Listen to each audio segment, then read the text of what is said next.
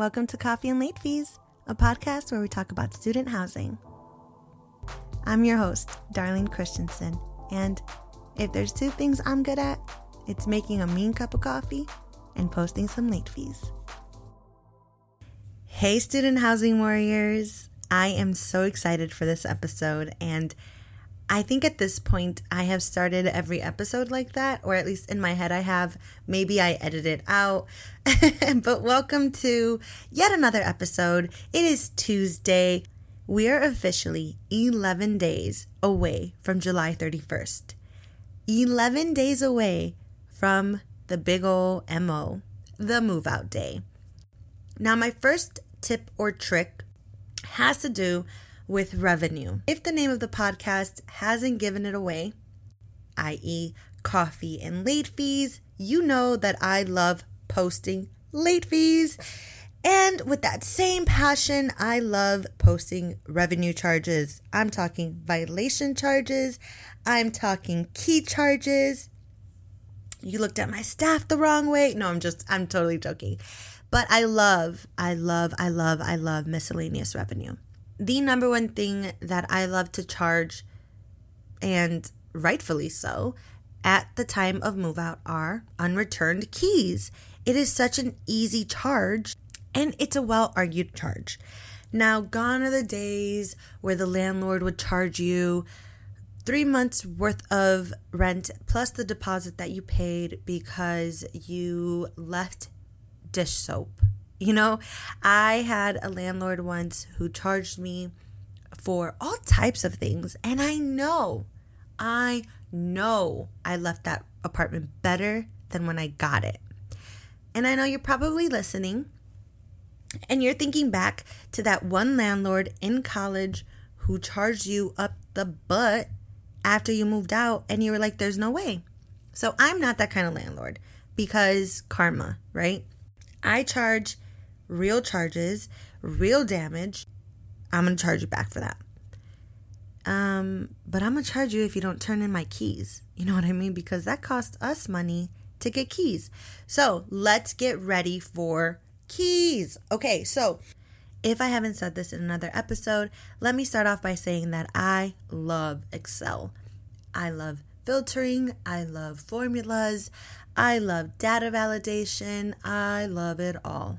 So, my first tip and trick for today is for my AGMs, my APMs, my assistant managers. Are you guys ready for today?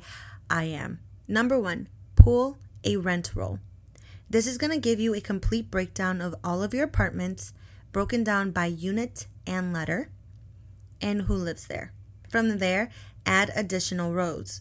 You're going to need your apartment key, whether that's a fob or a hard key, a bedroom key, if you give those out, a mail key, and then those additional rows. Garage fob, garage sticker, maybe a parking sticker for the deck parking lot, whatever it is those are those are like the extras. And i've never been to a property that has additional keys but if you do add those rows.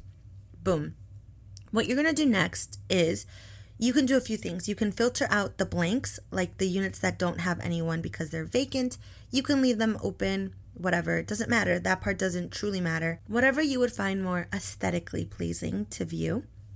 And then what you're going to do is you're going to have move out packets, right? This is the little envelopes, whether they're manila envelopes or they're clear envelopes, that you're going to have your residents turn their keys in. The number one thing that people forget to do is put a label on it. Now, I'm guilty of this. I just made my labels today because I was getting these keys turned in and it would just say like 403 and I'm like, okay, 403 A or B. I don't know. I have to scan the fob now. So, on these labels that I know you have in your filing cabinet or in one of your big desks at the office, I know you have these. If you don't, you can order them from Staples. They're going to come in within two days, or you can just grab some petty cash, go to Staples, Office Depot, and get you some labels.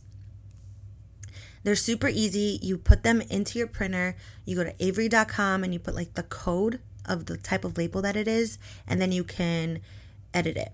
What you want to add on this label is full name. You want to add unit number and unit letter. So these spaces, you want to add their forwarding address and you want to add their phone number. Now, I'm not saying you're going to manually type this out for each individual person. Uh uh-uh, uh you ain't got time for that. No, you are just going to put name underscore or line, right? Unit number, line. Unit letter, line. Forwarding address, line, line, line. Phone number, line. And if you want to be super cute, you can list out those keys that they're supposed to turn in and then you can add little circles so that they have to check off what they're turning in. And this serves as a great visual reminder like, oh crap, I forgot that I had to go get my parking pass. Boom, they visually can see that they need to turn that in. Again, this is going to help you. Now, the phone number, work smarter, not harder. The phone number is there because if someone forgot to turn in their fob as you're going through your Excel sheet and you're entering, okay, you know, Darlene turned in her key fob, she turned in her bedroom key, not her mailbox key. Then I contact Darlene, and then I have a note section. So in my Excel sheet, these are my rows name, unit number, unit letter, keys that they are supposed to turn in, and then a section for notes. And that is for myself to take notes. Call Darlene on July 20th, said she would turn it in tomorrow. She's still in town. So if July 31st comes and Darlene never brought in that mail key, guess what, boo? I'm not going to be hunting you down for a mail key. I'm going to charge you that $25 fee. I don't know what your key charges are, but this is such an easy way to track the keys that are being turned in and charge the individuals who have not turned their keys in. Have a system beyond your Excel form, right? So you have a box for your keys. Your community assistants are receiving the keys, they're plopping them in there. You're logging them as you go, whether it's at the end of the day, the beginning of your day, whatever the case may be. You're logging them in your Excel sheet. You're contacting so and so for any missing keys. But then also highlight, you know, h- highlight a little pink circle at the top corner saying, all right, these have been logged. Now you can move that key packet to your logged box. Now, when it comes to charges, let's be clear. I'm all about posting charges, but it doesn't do me any good if I'm going to be posting charges and not getting the actual revenue. Because what ends up happening is that ends up going to bad debt. And I don't like bad debt, I like revenue. See, the goal isn't to just post a bunch of turn charges and then not get that money back. Because then you're losing. And we're not losers, we're winners. So be proactive in what you're doing to get that money.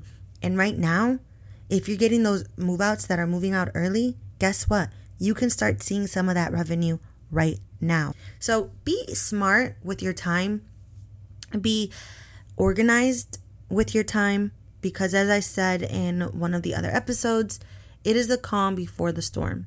So use this quiet quote unquote quiet to truly get organized and get prepared.